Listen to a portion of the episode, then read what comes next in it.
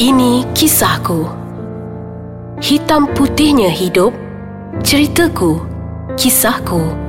Assalamualaikum dan selamat sejahtera saya ucapkan kepada semua pendengar Ais Kacang. Terima kasih kerana sudi stay tune bersama kami dalam Ini Kisahku.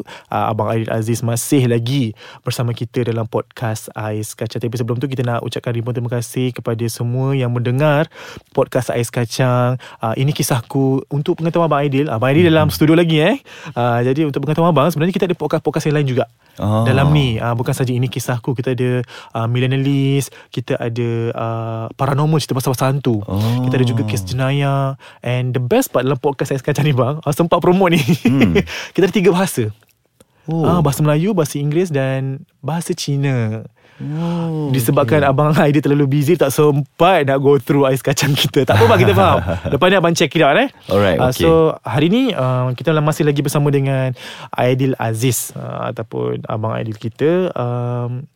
Tak habis lagi bang sebenarnya kisah duka lara seorang Aidil Aziz ini. Jadi hari ni episod keempat. Seperti episod-episod yang lepas, kita dah tahu perjalanan ataupun kes-kes ataupun cerita-cerita duka yang dialami oleh Abang Aidil Aziz. Bila kita ditimpa masalah, bila kita tengah susah, pastinya ada yang menyokong dan ada juga yang lari. Betul. Sebagai seorang artis, sebagai seorang anak, sebagai seorang saudara, sebagai seorang Muslim, pastinya abang akan hadapi di mana bila senang kau ada, bila aku susah kau hilang. Cerita sikit bang, ada ke pengalaman ni? Saya tak boleh nafikan, memang ada. Sebab apa, bila kita berada di atas, ramai yang akan ada di sekeliling kita. Tapi bila kita berada di bawah, ataupun terduduk, ataupun terjatuh, masa tu kita tak ramai seperti mana yang kita berada di atas. Yalah, maksudnya lepas dah terjadi perkara hitam yang terjadi dalam hidup saya ni, baru saya boleh tahu mana intan, mana permata, mana kaca, mana kayu. So sebenarnya itu pun salah satu hikmah juga. Kita boleh belajar untuk menilai orang. Maknanya biar kawan tak ramai, yang penting yang tak ramai ni sangat support kita. Maknanya bagi kita positive thing. Maksudnya pandang ke hadapan, tarik kita untuk tidak menoleh ke belakang. Dan saya sangat-sangat bersyukur, walaupun saya dah tahu mana intan, mana kaca, mana permata, yang mana yang ada nilai pada saya ni sangat-sangat membantu. Terutama macam, of course, family saya, adik-beradik saya, saudara mara, kawan-kawan artis pun. Saya sebenarnya agak terkejut daripada side kawan-kawan artis. Sebenarnya saya nak ucapkan terima kasih kepada artis,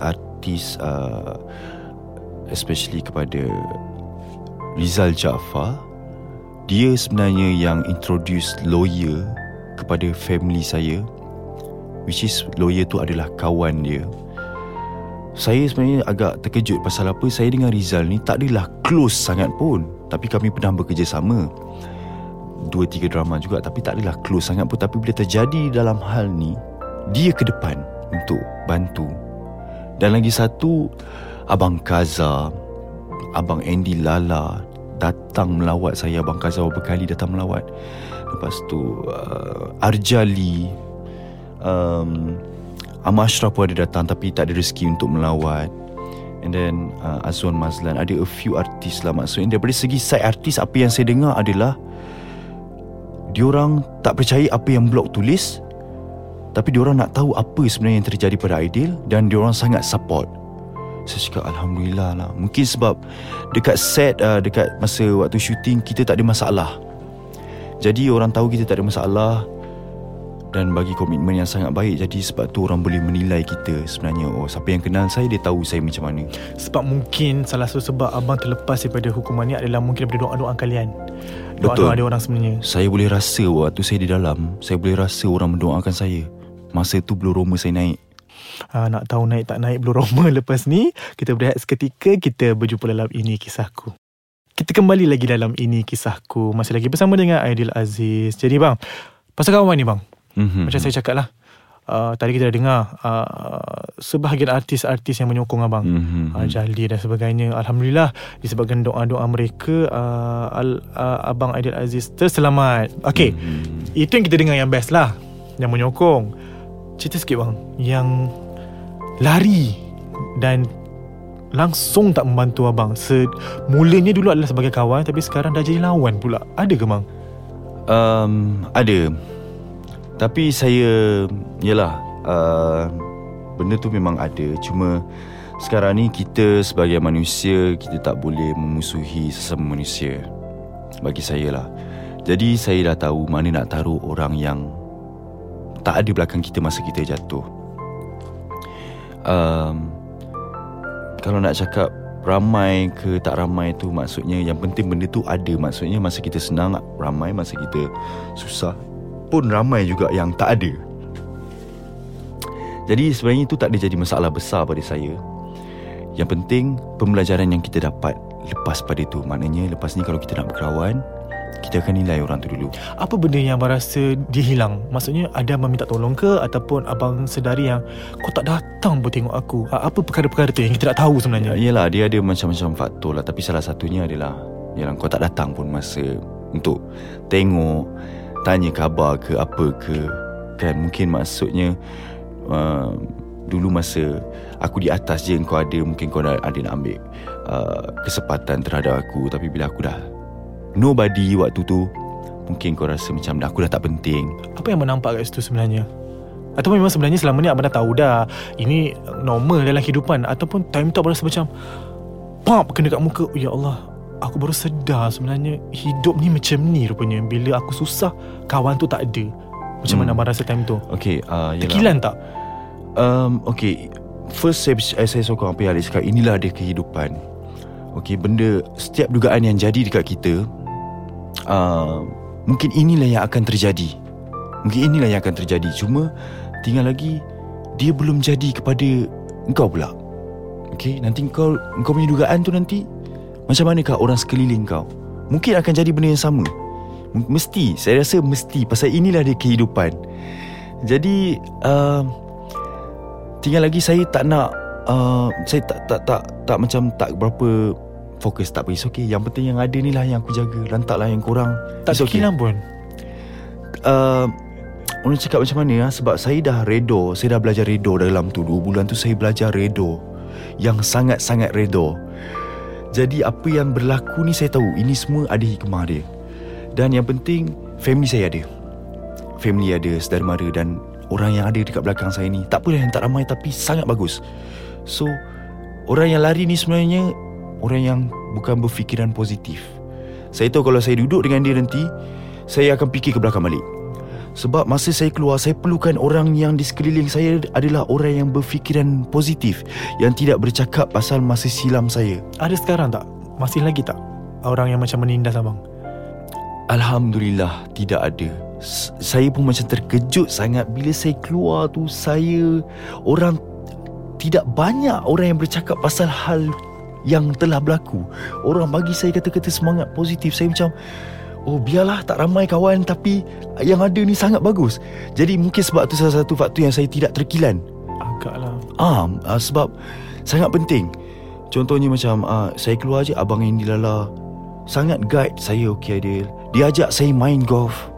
Walaupun sebenarnya kalau pada mata kasarnya, oh kau keluar, kau dah syok pergi main golf.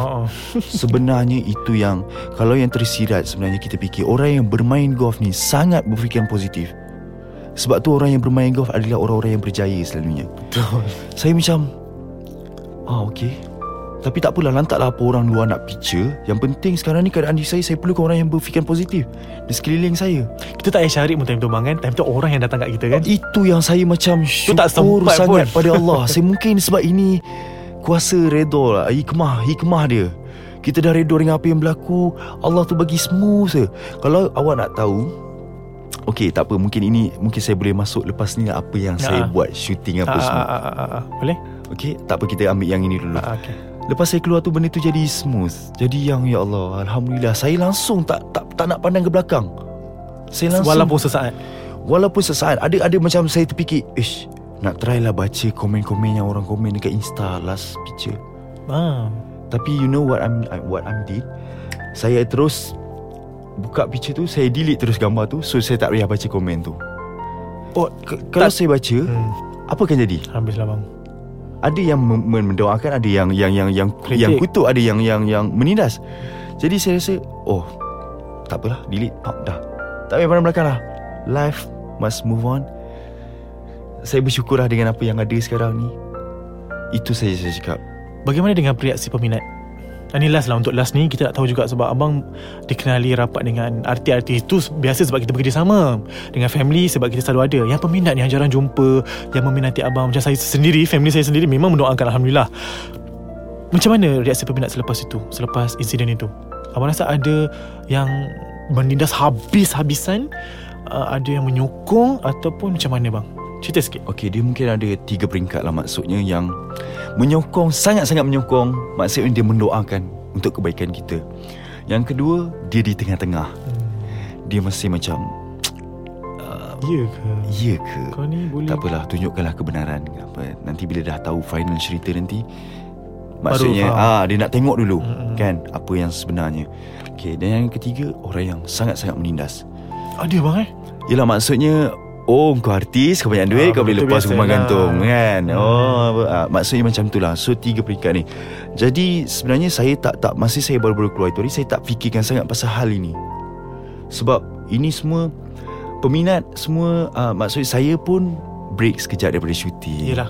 Saya hanya spend time dengan family saya. Lepas tu saya pergi umrah. Lepas pada tu, ini semua hikmah ni. Maksudnya yelah, kita keluar. Mungkin kalau saya tak masuk ni, saya tak pergi umrah kan. Tiba-tiba macam smooth je semua kan. Saya boleh pergi umrah, alhamdulillah, rezeki dapat pergi umrah. Betulkan balik keadaan. So sebab itu yang saya tak fikir pasal hal orang menindas ke, orang puji ke. Yang penting orang yang ada depan mata saya sekarang ni, family saya, kawan-kawan yang ada sekarang ni, sahabat-sahabat saudara mara yang ada ni, cukup dah bagi saya. Ini dah cukup. Ini yang perlu saya jawab dahulu. Okey, apa dia orang nak tanya, tanya. Saya jawab. Tapi alhamdulillah semua macam, Aidil, aku tahu kau tak salah. Kalau ada apa-apa, kau fight je. Alhamdulillah, dia orang pun tak ada nak pressure saya tanya macam-macam apa.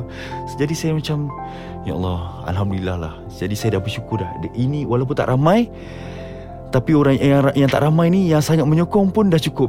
Lantaklah orang yang nak menindas saya ke, yang di mana media sosial nak cakap apa-apa ke, di paper nak cakap apa-apa, di blog nak cakap apa, saya tak heran. Yang penting yang ada di depan mata saya ni, saya dah cukup bersyukur.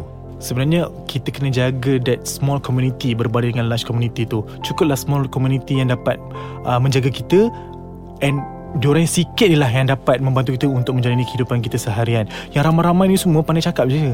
Yes, so lagi satu, permulaan masa tu masih baru lagi. Saya rasa this is the first step yang saya patut buat. Betul. Yang luar-luar tu nanti next step. So nanti kita akan sharekan juga. Betul. Jadi saya nak berkongsi jugalah pengalaman saya dengan Abang Aidil Aziz setelah beberapa episod ni. Saya nampak, saya cuba untuk nak tahu juga dia marah ke tak. Alhamdulillah lah, saya tengok mungkin itu merupakan personality beliau, ataupun mungkin selepas terkenanya kisah duka itu, dia menjadi seorang yang positif.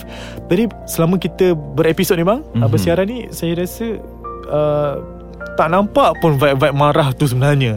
Alhamdulillah, saya rasa macam you should go with this momentum. Just alhamdulillah, just maintain benda ni. Bila Alif cakap macam ni, saya teringat ibu saya cakap dengan saya. Bila dah terjadi benda ni dekat saya, dia sebenarnya terkejut. Dia cakap dengan saya, Aidil, ibu tak sangka ramai orang sayang kau. Saya macam, okey, Mungkin disebabkan personaliti saya yang begini. So ibu saya cakap teruskan macam ni, macam yang adik cakap ni tadi. So lepas dah apa yang terjadi, mungkin kita double upkan lagi. Jadi dah tak ada marah-marah apa semua. Mungkin sebelum ni pun saya dah macam ni. Tinggal lagi bila dah apa yang terjadi, kita cuba perbaiki diri kita jadi lebih baik. Dan saya akan cubalah makin hari, setiap hari kita akan cuba lagi terbaik. Betul. Supaya orang akan selesa dan sayang pada kita. Jadi kepada pendengar luar sana, teruskan membawa positif-positif, aura-aura positif dalam diri. Senang je nak hidup ni. Kau positif, semua orang positif. Kau negatif, kau fahamlah apa jawapan dia. Jadi kita masih lagi akan bersama dengan Abang Aidil Aziz kita untuk episod yang akan datang. Mungkin itu merupakan episod pengakhir kita lah. Okay, tapi tak apa, kita ada lagi cerita untuk the next episode. Jadi jangan lupa untuk terus stay tune dengan podcast AIS Kacang melalui segmen Ini Kisahku. Kita jumpa lagi minggu hadapan.